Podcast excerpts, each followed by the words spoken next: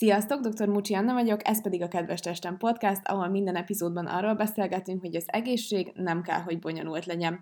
A mai vendégem Tóth Laura, mesterszakos pszichológus, hallgató volt még, amikor felvettük ezt a podcast epizódot, de azóta sikeresen diplomázott, és már pszichológusként dolgozik, tudtok hozzá időpontot is foglalni, egyébként pedig ő vezeti az A Bright Place podcastot is. Fogadjátok sok szeretettel, ma a halogatásról és a motivációról beszélgetünk. Sziasztok! Én egy kicsit készültem erre a részre, és összeírtam, hogy igazából milyen típusú motivációk vannak, és alapvetően a motiváció az ugye azt jelenti, hogy ez egy cselekvésre ösztönző késztetés, hogy te valamit véghez vigyél, és többféle motivációt különböztetünk meg, vannak külső és belső motivációk. Külső az, hogyha kívülről presszionálnak minket, hogy valamit megtegyünk, vagy akár az motivál minket, hogy egy jutalmat megszerezzünk, vagy elkerüljünk egy büntetést. A belső viszont az az, ami az adott tevékenység élvezetéből adódik, és a kutatók azt is bizonyították, hogy a belső motiváció az sokkal erősebb, mint a külső. Ezért nem csak az a fontos, hogy te jól keress egy munkával, hanem az is, hogy élvezd a munkádat.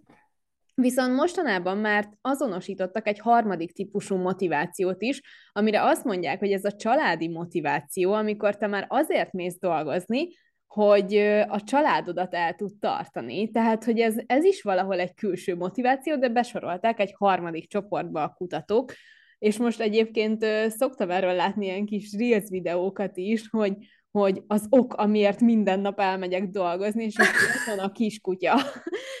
És ilyenkor, amikor szarnapom van, és be kell mennem dolgozni, szoktam erre gondolni, hogy én azért megyek, hogy a kutyának meg tudjam venni a mindenféle kis falatkáját.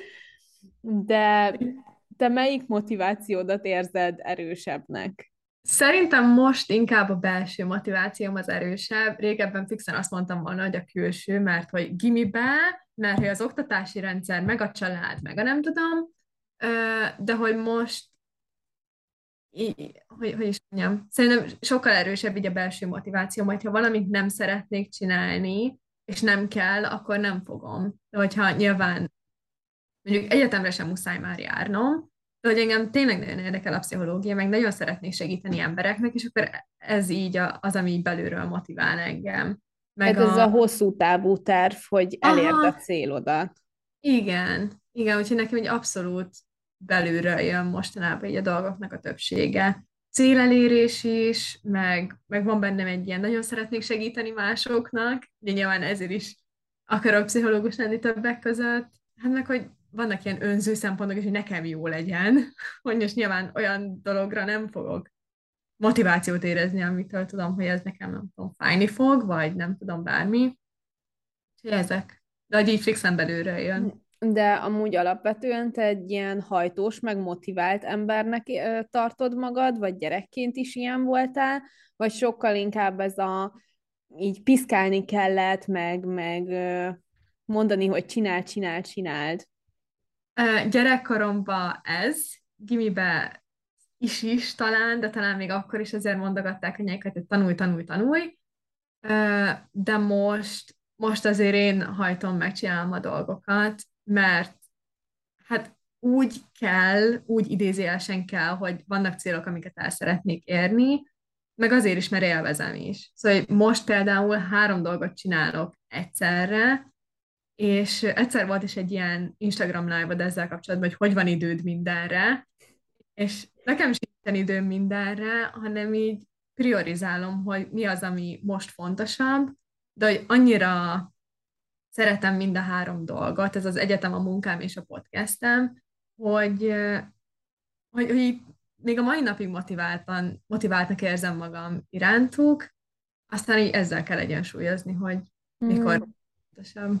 És ezt tökre megértem, mert nekem most, hogy volt a, a munkám, meg a hobbim, a podcastom és a kutyám, tehát nekem ez a hármas kombó, ami ugye mindig, ben, uh-huh. mindig része az életemnek, és most, hogy bejött egy új projekt, ami, amivel éreztem, hogy ebben annyi energiát kell fektetnem, hogy ez most az egyiket ki fogja szorítani. Nyilvánvalóan a munkámat nem szoríthatja ki, mert valamiből meg kell élnem, benne vagyok egy szakképzésben, amit teljesíteni kell. A kutyát azt, azt nem szívesen offolnám az életemből, mert ő is azért elég szorosan az életem része, meg azért hatalmas örömöt ad nekem, szóval nyilván nem.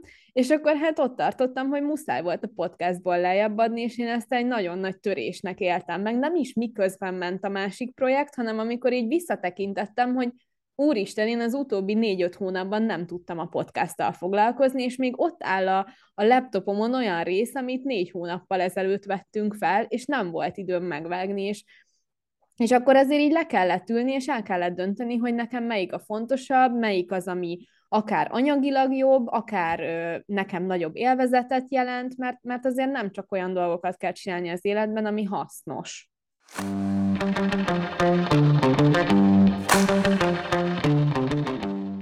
És ahhoz, hogy most ezt a témát egy kicsit körbejárjuk, ezért kiválasztottunk a Psychology Today oldaláról egy tíz kérdéses, önkitöltős kérdőívet, ami alapvetően a halogatásról szól, de ezt egy kicsit úgy fogjuk végigvenni, hogy belefűzzük a motivációt is, és a mi egyetemi tanulásos élményeinket is. Az összes, összes kérdésnél egy kérdés szerepel, és öt különböző válasz, amire ki kell választani, hogy melyik az, ami rád a leginkább jellemző. Az első kérdés az az, hogy a következő válaszok közül melyik az, amelyik a legjobban leírja azt, hogy te hogyan viszonyulsz a határidőkhöz.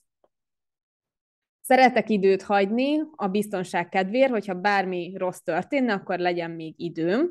Szeretem, ha már közeledik a határidő, de azért szeretem, ha van egy kis időm, amit fel tudok használni. Aztán akkor dolgozom a legjobban, amikor már egy héten belül van a határidő, teljesen figyelmen kívül hagyom a határidőket, és épp hogy akkor fejezem be, amikorra ki van tűzve. Nagyon szeretek versenyt futni az idővel, és azt megélni, hogy vajon sikerül-e befejeznem időre a munkát. Én itt a legelsőt választottam amúgy, hogy, hogy, hogy szeretem azért magamnak elég időt hagyni, és pont ez a fél év volt amúgy nekem a kivétel, amikor bizonyos okok miatt az első két hétnek a hétvégén nem tudtam így leülni, és akkor rendszerezni az életemet, hogy akkor mikor lesznek zéhák, mikorra kell prezentációt csinálnom, meg úgy amúgy is mi újság van a suliba. És ezt nagyon-nagyon rosszul éltem meg. Én nagyon befeszültem ettől, hogy úristen, nem tudom, hogy hová megy az életem. Nem ennyire drasztikusan, de hogy így én azt nagyon rosszul éltem meg. Mindig én voltam az az ember, aki így összeszervezi a csoportokat. Csoportfeladat van, hogy akkor gyerünk gyerekek, kezdjük el minden hamarabb, nem akarok vizsgai időszak előtt még egy héttel ezzel foglalkozni. Mert hogy ismerem azért már az embereket, meg magamat is ismerem, nyilván nekem is van olyan napom, amikor így, hát akkor, akkor ezzel én most nem foglalkoznék, hanem inkább akkor lefekszek a Netflix elé, és én ezeket így belekalkulálom, mert hogy ismerem magam, és tudom, hogy ez így meg fog történni, úgyhogy én szeretek így elég időt hagyni ezekre. Hát nekem minden egyes vizsgaidőszak és szorgalmi időszak előtt volt egy ilyen kis extra kis ö, naptáram, amiben bekarikáztam, hogy mikor lesz nálunk az é há demónak hívták, mikor lesz a demó, mikorra kell mit leadni, és akkor így nagyjából belőttem, hogy nekem hány napom, nap kell arra, hogy arra felkészüljek. Igen, én nagyon fegyelmezett vagyok, szóval, hogyha tudom, hogy nekem ekkora meg ekkora el kell mennem vizsgázni, vagy demó, kell, demó lesz, akkor, akkor én, én, én tényleg tanulok, és a húgomtól kaptam egy ilyen egy képet a, egy, egyszer a névnapomra, amin az volt, hogy volt rajta, hogy az idő, amit élvezel elvesztegetni, az nem elvesztegetett idő, és mondtam, hogy dehogy nem, az orvosin az elvesztegetett idő, és akkor a húgomtól megkaptam, és így áthúzta, és azt írta oda, hogy az orvosin ez is elvesztegetett.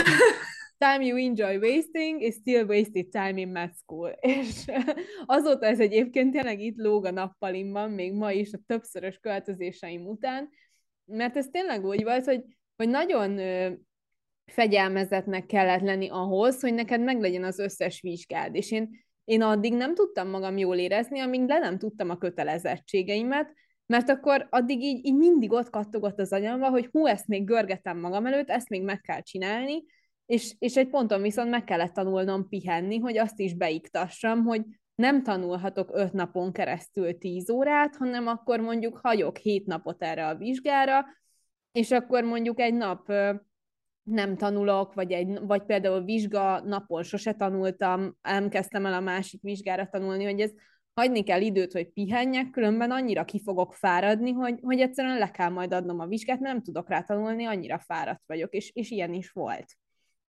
Szóval szerintem ez tök fontos. Van egy tíz oldalas beadandód, a, és egy hónapod van rá, mikor kezdesz el rajta dolgozni? Én azt mondtam, hogy három héttel előtte. Szóval, hogy még ott egy hét ilyen tingli-tanglit megengedek magamnak, és akkor utána. De ez a három hét se... Szóval, hogy mondjam, én szeretek úgy dolgozni, hogy megvan az időm, és nem az, én nem vagyok képes arra, hogy leülök, és akkor egy nap alatt megírok itt adott esetben egy tíz oldalas beadandót, mert hogy az... az attention spanem, annyit tudok fókuszálni, sokkal kevesebb, és akkor inkább magamnak elkezdem, inkább három héttel hamarabb, és akkor minden nap, nem tudom, így fél órácskát, egy órácskát foglalkozok vele, és, és akkor úgyis vég, kész lesz a végére, csak én nem fogom annyira halálra stresszelni magam. Hát én úgy szoktam, hogy elkezdem azon a héten, és akkor megnyugszom, hogy elkezdtem, aztán kihagyok egy ilyen jó másfél-két hetet, majd így úgy vagyok, hogy ó, már csak egy hét van, de már elkezdtem, szóval már valamennyi kész van, szóval már csak egy kicsit kell hozzárakni, szóval én nem biztos, hogy ez a jó megoldás, de én olyankor mindig megnyugszom, hogy én ezzel már foglalkoztam. Szóval lehet, hogy az enyém mögött is ez a pszichológia, nem tudom. Ja, de úgy nagyon érdekes, mert hogy egy csomó minden okozhatja azt, hogy elhagyjuk a dolgokat, vagy hogy nem akarunk belekezdeni. Lehet az, hogy mondjuk, hogy el akarsz kezdeni egy új hobbit, én speciál hímzek, amúgy megtanultam hímezni karantén alatt. Lehetett volna az, hogy ú, még nincsen tűm, ú, még nincsen százmillió színem, meg a kifeszítőm, meg a nem tudom mi, hanem hogy volt otthon valami kis, nem tudom, apró anyag, meg nagyiméknak a, a, a cérnája, amit ő már ezer éve nem használt, és akkor én azzal elkezdtem, hogy ezt így, így nem hallgatom. Nyilván egy hobbi, meg, meg a suli az így tök más, de hogy e, ez például lehet egy jobb, vagy hogy nem tudom, nagyon perfekcionista vagy, és vagy azt akarod, hogy tökéletes legyen, és hogy inkább tologatod, hogy minél jobban felkészülj rá, meg ilyenek, úgyhogy... És milyen ja. más oka lehet még a halogatásnak? Azért is halogathatunk, mert hogy tudjuk, hogy például egy adott tevékenység, az, az így kellemetlen lesz. Akkor most vegyük azt, hogy meg kell írnod egy tíz oldalas beadandót, ha nem vagy mazoista, azt általában nem élvezik az emberek, hogy nekik most ennyi mindent meg kell írniuk. És akkor például ezért halogatod, hogy, hogy, hogy minél később következzen ez be. Ugye, amit te is mondtál, hogy különböző motivációk vannak, az is egy motivációs tényező, hogyha mondjuk egy büntetést akarsz elkerülni, hogy azért csinálsz, vagy nem csinálsz valamit, mert hogy tudod, hogy nem tudom, büntetés lesz a vége. Ezt ilyen állatkísérletekből, meg emberkísérletekből is, nem tudom, így meg, megmondták a tudósok, és nyilván kisarkítva, de lehet, hogy egy beadandót így büntetésnek élsz meg, és hogy azért nem akarod elkezdeni, mert hogy az rossz lesz, vagy, vagy hogyha túl bonyolult lesz, vagy, vagy úgy érezzük, hogy mi nem vagyunk ehhez elég kompetensek, akkor is tolgathatjuk magunk előtt, mert hogyha meg se próbáljuk, akkor ugye kudarcot se vallhatunk. Kudarctól való félelem, ennek az ellentetje ugye a perfekcionizmus, amit már említettem. Te amúgy melyikbe sorolod magad ez a... Azt, hogy megpróbálom, és akkor maximum nem sikerül, vagy inkább meg se próbálom, mert félek attól, hogy nem fog sikerülni. Szerintem ebbe is fejlődtem, és most inkább azt mondanám, hogy megpróbálom, aztán lesz, ami lesz. Ez a próba cseresznye, ez nálam ilyen.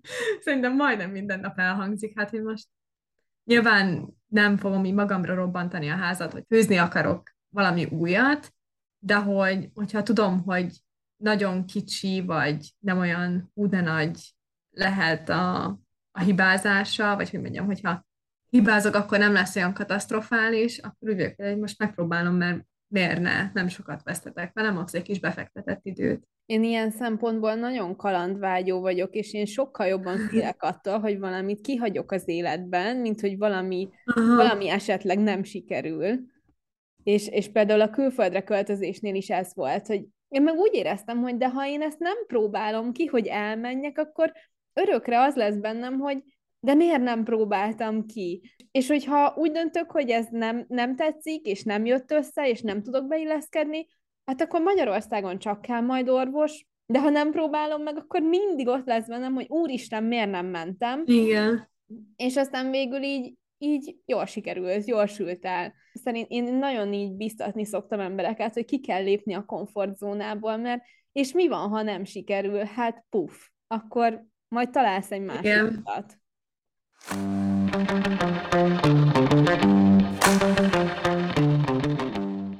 Na, amikor ö, dolgozol, vagy tanulsz, akkor gyakran kapod magad azon, hogy így ábrándozol, vagy elkalandoznak a gondolataid.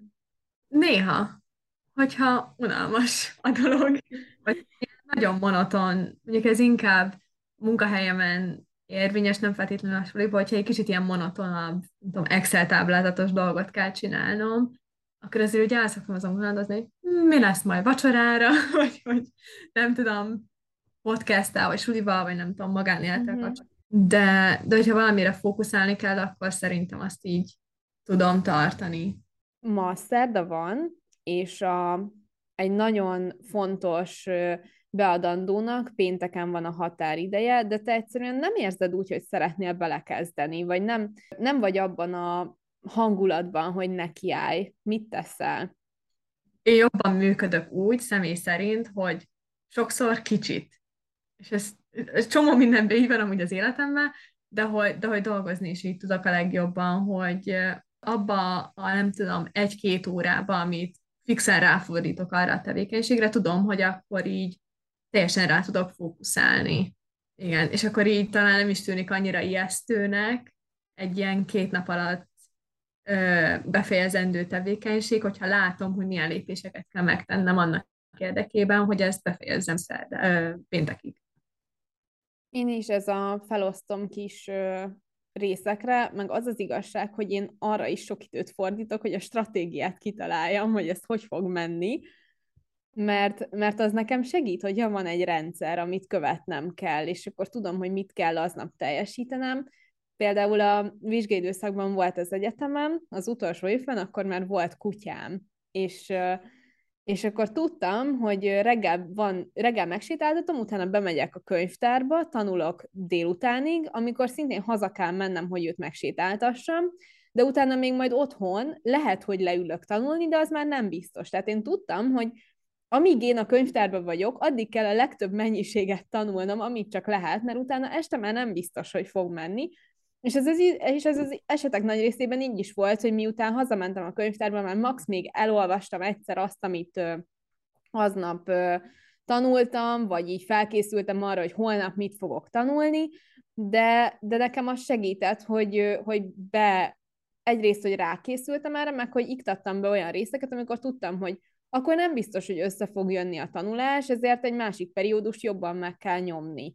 Szóval most, ha van egy vizsgád, ami nálunk tök sokszor volt, hogy mondjuk volt kétszázötven-háromszáz tétel, ha én minden nap azt nézem, hogy úristen, akkor van háromszáz tétel, az sokkal nehezebb, mint hogyha lebontanám úgy, hogy ma tíz tételt kell átolvasnom, uh-huh. ma tizenötöt. Mert akkor azt jobban beláthatom, hogy mennyit haladtam vele. Hogyha valami olyan dolgot kell csinálnom, ami egyébként nem annyira vonzó, vagy tudom, hogy nem fogom élvezni, például kitakarítani a szobámat, vagy rendszerezni a könyveimet, vagy például a könyvelésemmel foglalkozni, akkor inkább találok valami mást, ami érdekesebb, és azzal foglalkozom, azonnal elkezdek ezzel a dologgal foglalkozni, elkezdek vele foglalkozni, de nagyon könnyen elkalandozik a figyelmem, például telefonálok, vagy csinálok valami kaját. Ö, elkezdek rajta dolgozni egy ideig, de aztán hamar találok valami mást, mert ö, unatkozok, vagy frusztráltá válok. Nekem ez az utolsó előtti, hogy elkezdek rajta dolgozni, mert hát azért mégiscsak muszáj, meg attól függetlenül, hogy nincs hozzá kedvem, hogy akkor az adóbevallásomat megcsináljam, soha nem csináltam még, de hogy... Jó, oké, elkezdem nyűgvenyelősen, de hogy nem tudom, azért csak felveszem a telefonomat, csak elkezdem görgetni az Instagramot, vagy nem tudom, megsétáltatom magam a konyháig, megnézem, van-e valami új a hűtőbe, meg ilyenek. Úgyhogy Igen, szóval, hogyha valamit muszáj, akkor én elkezdem, nem mondom, hogy szívesen, de elkezdem, de nem fogom egy húzamba végigcsinálni, hanem hát így folyamat közben halogatok, hogyha van ilyen, hogy, hogy próbálom, nem tudom, kicsit élvezetesebb tevékenységekkel kiegészíteni azt, ami nem annyira az. Nekem a, a bürokrácia ilyen, amikkel egyszerűen gyűlölök foglalkozni, és mivel itt mindent levélben küldenek, egyszerűen trauma volt számomra kinyitni a postaládát itt Németországban, mert mindig annyi levél volt, és Magyarországon meg tökre örültem neki, ha kaptam mm. egy levelet, mert hogy hú, de jó. Na hát itt viszont annyi levelet kaptam, hogy hát egyrészt megkérdőjeleztem a saját német tudásomat, mert hát ez úgy volt megfogalmazva, hogy fogalmam nem lett volna magyarul se, hogy mit írnak. Ezért én úgy döntöttem, hogy hetente egyszer vagyok hajlandó megnézni a postaládát, és akkor azon az egy napon felidegesítem magam, és foglalkozok ezzel, de a hét többi hat napján nem foglalkozom a postaládával. Szóval ez, ez meg lehet, hogy egy ilyen elkerülő mechanizmus, hogy, mm. hogy úgy döntök, hogy ez a probléma nem létezik, mert előtte sajnos azt csináltam, hogy behoztam minden nap a leveleket, és akkor így gyűltek. Mert úgy döntöttem, hogy amíg nem nyitom ki, addig nem létezik. Nyilván létezik, de, de én, én sajnos ezt csinálom, és ezt nem tudom, hogy melyikhez illik be, talán ahhoz, amit te is választottál, vagy, vagy nem tudom. Amúgy, hogyha megengedsz egy ilyen, nem tudom, re- reflexiót arra, amit mondtál, hogy, hogy elhárító mechanizmus, lehet, hogy elfogult vagyok az irányodba, de hogy én nem mondanám feltétlenül azt, hogy ez rossz, hanem hogy ezt inkább egy ilyen jó időbeosztós skillnek mondanám, hogy, hogy így mindennek megvan a maga ideje is, hogy hogyha tudod, hogy azt téged szorongással fog eltölteni, hogy ott bámulnak az étkező asztalról rád a, a borítékok, öm, hát akkor nyilván az egy, az egy nem feltétlenül járható út, vagy az nem annyira adaptív a te részedről, de hogyha minden nap beírod mondjuk a naptáradba, hogy akkor a szombat délelőtt az a, nem tudom, néhány óra, amikor én ezekkel a levelekkel foglalkozok, az meg valamilyen módon adaptív, mert hogy akkor ezt a gondolatot lehet, hogy elhárítod, de hogy, de hogy ez egy jó módon, vagy nem is tudom, értetően, amit így meg próbál. Inkább úgy, hogy akkor tudom, hogy akkor a hétvége előtt ezt le tudom, és tudom, igen, hogy nekem akkor most harminc percig ezzel kell foglalkoznom, és utána megszűnik ez a problémakör. Mert húsz percig foglalkoztam vele, vagy harminc percig. Hát, köszönöm.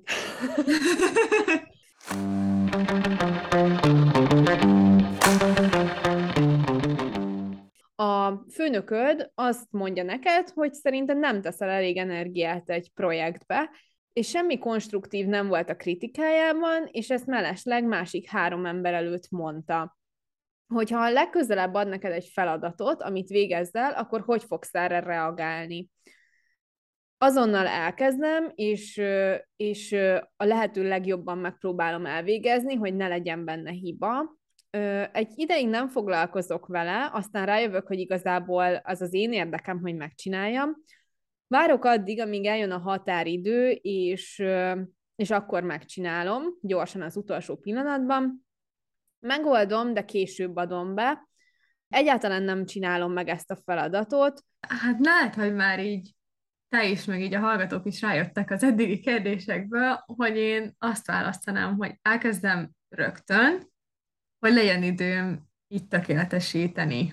És nem az, hogy akkor én leülök, és akkor egy ültő helyembe tökére fejlesztem, hanem hogy legyen időm, ugye, hogy minél jobbá tenni. De lehet, hogy ebben az is benne van, hogy így próbálok kompenzálni, hogy akkor, ú, ez rossz volt, ú, akkor biztos béna vagyok, akkor megmutatom neki, hogy, hogy nem.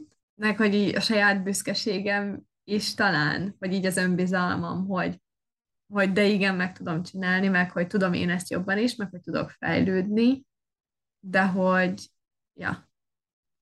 Pont. Én is azt választom, hogy a lehető legtökéletesebbre megcsinálom azért, hogy ne tudjam belekötni, meg hogy bizonyítsam, hogy én ezt meg tudom csinálni. Jól. Igen. Igen. Én is, én is. De hát szerintem már rájöttek az előző kérdésekből a hallgatók, hogy egy kicsit ilyen perfekcionisták vagyunk. Általában jól meg tudom satszolni, hogy mennyi ideig fog tartani, hogy elvégezzek egy feladatot. Én gyakran, szerintem. Azért már van néhány fél év a hátam mögött, úgyhogy tudom, hogy mondjuk, hogyha azt mondják, hogy egy tíz oldalas beadandó kell, hogy az, az én időbeosztásomhoz mérten mennyi időt fog igénybe venni, meg hogy én inkább szeretem túllőni, vagy hogy így magasabbra belőni, hogy lehet, hogy ez, ú, nem vagyok benne biztos, akkor inkább azt mondom, hogy tíz nap, és aztán, hogyha befejezem öt nap alatt, akkor meg jaj, de jó. Én is, meg, meg szeretek tájékozódni, hogy másoknak ez mennyi ideig tartott, akik mondjuk tudom, hogy hasonló módszerekkel tanulnak, mint én, meg hasonló az időbeosztásuk, és akkor ahhoz viszonyítva nekem hány napra van szükségem. Például most, amikor az első német előadásomat kellett megtartanom, akkor megkérdeztem a németeket, hogy nekik ez hány napig tart, hogy ők megcsinálják, és akkor mondták, hogy hát olyan egy hét.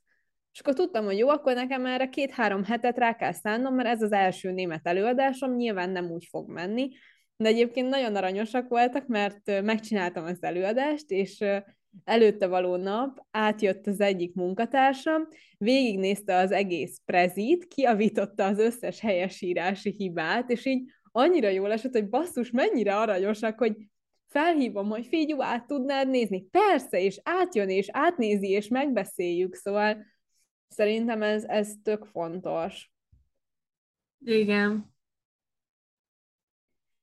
Mennyire tartod tisztán a környezetedet? Én azt választottam, hogy hát, hogy mind, minden, nem tudom, néhány naponta összerámolok, azért, mert nincsen idői kapacitásom arra, hogy minden nap tisztára nyaljam a szobámat, meg a lakást, de hogy odáig még nem hagyom elfajulni az egészet, hogy ö, ö, nem tudom, már mozdulni ne bírjak a padlón, hanem jó, nyilván megesik, nem vagyok tökéletes, hogyha nem tudom, hazaérkezek, akkor csak így lerakom a táskát, és akkor nem tudom, holnap reggelig azonnan el se jön, de hogy van olyan, amikor meg nem tudom, rögtön magam után elrakom az edényeket. Uh-huh. Hát én hetente egyszer csinálok egy ilyen nagyobb takarítást, ami ugye a kutya miatt muszáj, hogy akkor uh-huh. tényleg így, így extrán rendbe rakom a lakást, de, de egyébként szerintem az tök sokat segít, hogy így mindennek megvan a kis helye, szóval nem szórom szét a dolgokat, és akkor az úgy nagyjából egy normális szintet tart fent az otthonban. Volt egy lakótársam, aki képzelne, addig használta a tányérokat, amíg el nem fogyott mind, és ez egy pontig nem volt akkora nagy gond, amíg, amíg a közös terekben használta ezeket a tányérokat, de aztán egy ponton elkezdte fölvinni a szobájába, és akkor többen laktunk együtt, és akkor az egyik lány fölment, és mondta neki, hogy azonnal hozza ki az összes tányért a szobájából, mert elfogytak a tányérok, és akkor azt mondta a srác, hogy de nincs is a szobájában. És mi tudtuk, hogy az ő szobájában van az összes tányér, mert ő hordta be oda, és képzeld el, hogy ez egy szerdai napon volt, és szombaton arra megyek le a, a nappaliba, hogy ott az ő szobájából a tesója hordja ki a tányérokat, és a tesója átjött kitakarítani a szobáját, és így, fú, hát ez borzasztó volt, így ültünk, és így, így alapból az, hogy miért tagadtad le, hogy nálad van az összes tányér, másrészt miért vitted be az összes tányért a szobádba, szóval ez egy, ez egy együttélésnek szerintem ilyen vannak ilyen alapszabályai, amiket érdemes lefektetni. Igen, és két dolog jutott eszembe, az egyik az az, hogy mi az én párkapcsolatomban pont úgy vagyunk, hogy én szeretem, ha a dolgoknak megvan a helye. Szóval hogy megvan, hogy melyik ruhát hova rakom, vagy melyik féle ruhát hova rakom, megvan a tanulós helye, megvan a, nem tudom, a konyhába mindennek a helye, és a barátom meg nem feltétlenül ilyen. Nyilván ő nem fogja behordani most itt a hálószobámba a tányért, meg a kést, meg a villát, de hogy azért ő így el, hogy ledobálgatja a ruhákat, még ilyenek, és nyilván ebből akadt már konfliktusunk, de így próbáltam így szépen megfogalmazni neki, hogy ez így annyira az én részemről nem működőképes. De egy másik dolog, ami eszembe jutott, hogy, hogy amúgy így pszichológiai szempontból is tök jó, hogyha mindennek megvan a helye. Itt például nekem amúgy az alvás jutott eszembe, hogyha ezt is így kutatások alapján bizonyították, hogy sokkal pihentetőbben tudsz aludni, hogyha akár tudatosan, akár tudat alatt, nem csak, hogy mondjam, csak az alvással van ö, asszociálva az ágyad az agyadban, és nem például az, hogy jaj, amúgy még itt szoktam enni is, vagy én itt szoktam, nem tudom, beadandókat írni, hanem tudod, hogyha te lefekszel, akkor így az agyadba úgy kapcsolódnak össze az idegpályák, hogy akkor most itt vagyunk, most aludni kell, és itt, itt nincsen más. Úgyhogy ezért is jó, hogyha így rendszerezettebb az ember. Egyszer csináltunk egy részt az alvásról is, mert nekem az egy nagyon szép paripám, hogy hogyan alszanak az emberek, és milyen a jó alvás. Már csak jó. Kettő kérdés maradt. Az egyik az az, hogy a, átmész az egyik barátnődhöz, akinek van egy tök jó kérdőíve pszichológiai tesztekről, és ezt kölcsönkéred tőle. Kölcsön adja neked, viszont mondja, hogy ezt mindenképp szeretné visszakapni. Te hazaviszed, megcsinálod a kvízeket, mikor adod neki vissza? Én azt azt mondtam, hogy amikor a legközelebbi alkalommal, amikor találkozunk, kivéve, hogyha így nem tudom, a lelkemre köti, hogy úristen, holnap rögtön azonnal hozd vissza, akkor most csak azért szerintem nem szükséges egy külön találkozót megbeszélni, hogy akkor én visszaadom neked az újságokat, Ö, hanem, hogyha nyilván gondolom, ez egy olyan barátság, hogy így organikusan amúgy is benne lenne a folyamatban, hogy akkor nem tudom, ha nem napok múlva, de legalább nem tudom, egy-két héten belül ismét találkozunk, akkor szerint az én részemről ráér, de nyilván, hogyha így kijelenti, hogy nem tudom, ekkor és ekkor én szeretném vissza, akkor természetesen nem, nincs akadálya, de hogy automatikusan nem ez jönne belőlem, hogy akkor amint befejeztem, rögtön szóljak neki, hogy akkor mikor vihetem vissza. Igen, ez én is, amikor legközelebb találkozunk, akkor adnám vissza. De én például így elvesztettem a bikém könyvemet, mert nem tudom, hogy kinek adtam kölcsön, és azóta sincs meg. De ebben az volt a legjobb, hogy mindenkit meggyanúsítottam, hogy nálam van a bikém könyve. Szóval... ha valamit kölcsönadtok, akkor írjátok fel, hogy kinek adtátok kölcsön. Én amúgy ezért izgulok egy kicsit, mondjuk főleg a könyvekkel vagyok ilyen, hogyha nem családtag, lehet, hogy még barátoknak se feltétlenül, vagy akkor nagyon-nagyon jóba kell lennünk, de hogy anyának, vagy mondjuk sógornőmnek, meg ilyenek nagyon szívesen kölcsönadok egy könyvet, de hogy azért a könyvek azok nálam olyanok, hogy az kell vissza. És neked mi ad ki ezen a teszten? Én huszonnégy pontot kaptam, és hát azt írták le így kis rövidesen, meg amúgy ezzel így tökre egyet tudok érteni, hogy egy apró hajlamom van arra, hogy, hogy halogassak, ami alapvetően nem baj, ameddig én ezzel így tök jól együtt tudok működni, de hogyha nem tudom, hogyha emiatt én szorongok, vagy stresszt élek meg, akkor nyilván ezen dolgozni kell, de én így tök jól funkcionálok meg, hogy ezt így tudtam is magamról, hogyha ez a teszt kvázi alátámasztotta, hogy nem vagyok ilyen mindent rögtön azon nyomban, de hogy, de hogy ez még nem is probléma, hanem ez szerintem egy ilyen talán normális emberi működés. Képzeld el, nekem fifty-fifty-t írt, szóval pont a, pont a skála teljesen a közepén voltam, és hogy azokban a feladatokban, amikben nagy a motivációm, azokat nem halogatom, tehát ami érdekel, azt így, így azonnal megcsinálom, viszont ami, ami nem érdekel, és ami egy ilyen szükséges rossz, azt halogatom, mint például a levelek. Ez is egy jó önreflexió volt, hogy hát igen, ez, ez tényleg így van. És van valami ö, take-home message-ed a mai epizóddal kapcsolatban? Talán ilyen time management-tel kapcsolatban, hogy szerintem amúgy be lehet iktatni a halogatást is. Van egy úgynevezett ilyen aktív halogatók, ö, ö, nem tudom, fogalom, amiben szerintem a bátyám tökéletesen beleillik, mert ő az az ember, aki így nagyon jól működik nyomás alatt.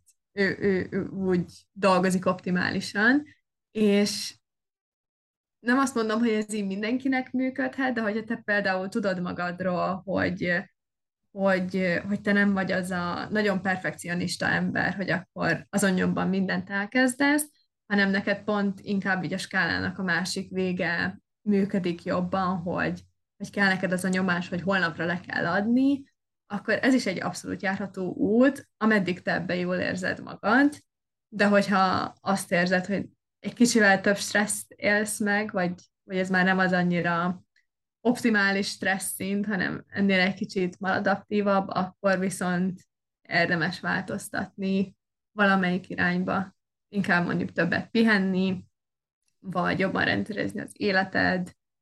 Ö, ja, ezt ki lehet ismerni nyilván például ilyen tesztekkel, de hogy ez azért nem váltják ki például mondjuk egy szakembernek a segítségét, tök jók ilyen önismeretre, de, de ennél mélyebbre szerintem nem hatolnak. Igen, ezt én is így gondolom, hogy egy jó kis iránymutatást adhat, de, de nem fog választ adni a minden problémánkra. Meg szerintem az tök fontos, hogy a pihenés, és a szóval, hogy a pihenést ezt be kell iktatni, és ezt nem mindig érezzük halogatásnak, mert ahhoz, hogy mondjuk effektíven tudjunk dolgozni, ahhoz tök fontos, hogy kipihentek legyünk, uh-huh. és erre szálljunk időt. Köszönjük szépen, Laura, hogy itt voltál velünk ma is.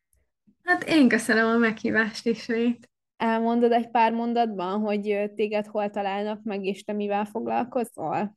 Én alapvetően pszichoedukációval foglalkozok Instagramon, az összes létező podcast platformon és YouTube-on is, ahol arcokat is tudtok csatolni a hangokhoz. Mindez A Bright Place Podcast néven történik. Mentális problémáktól kezdve, önfejlesztésen át, egészen a kapcsolatokig mindenféle dologgal foglalkozok, hol egyedül, hol szakemberekkel, úgyhogy remélem mindenki talál majd olyan epizódot vagy témát, ami érdekli.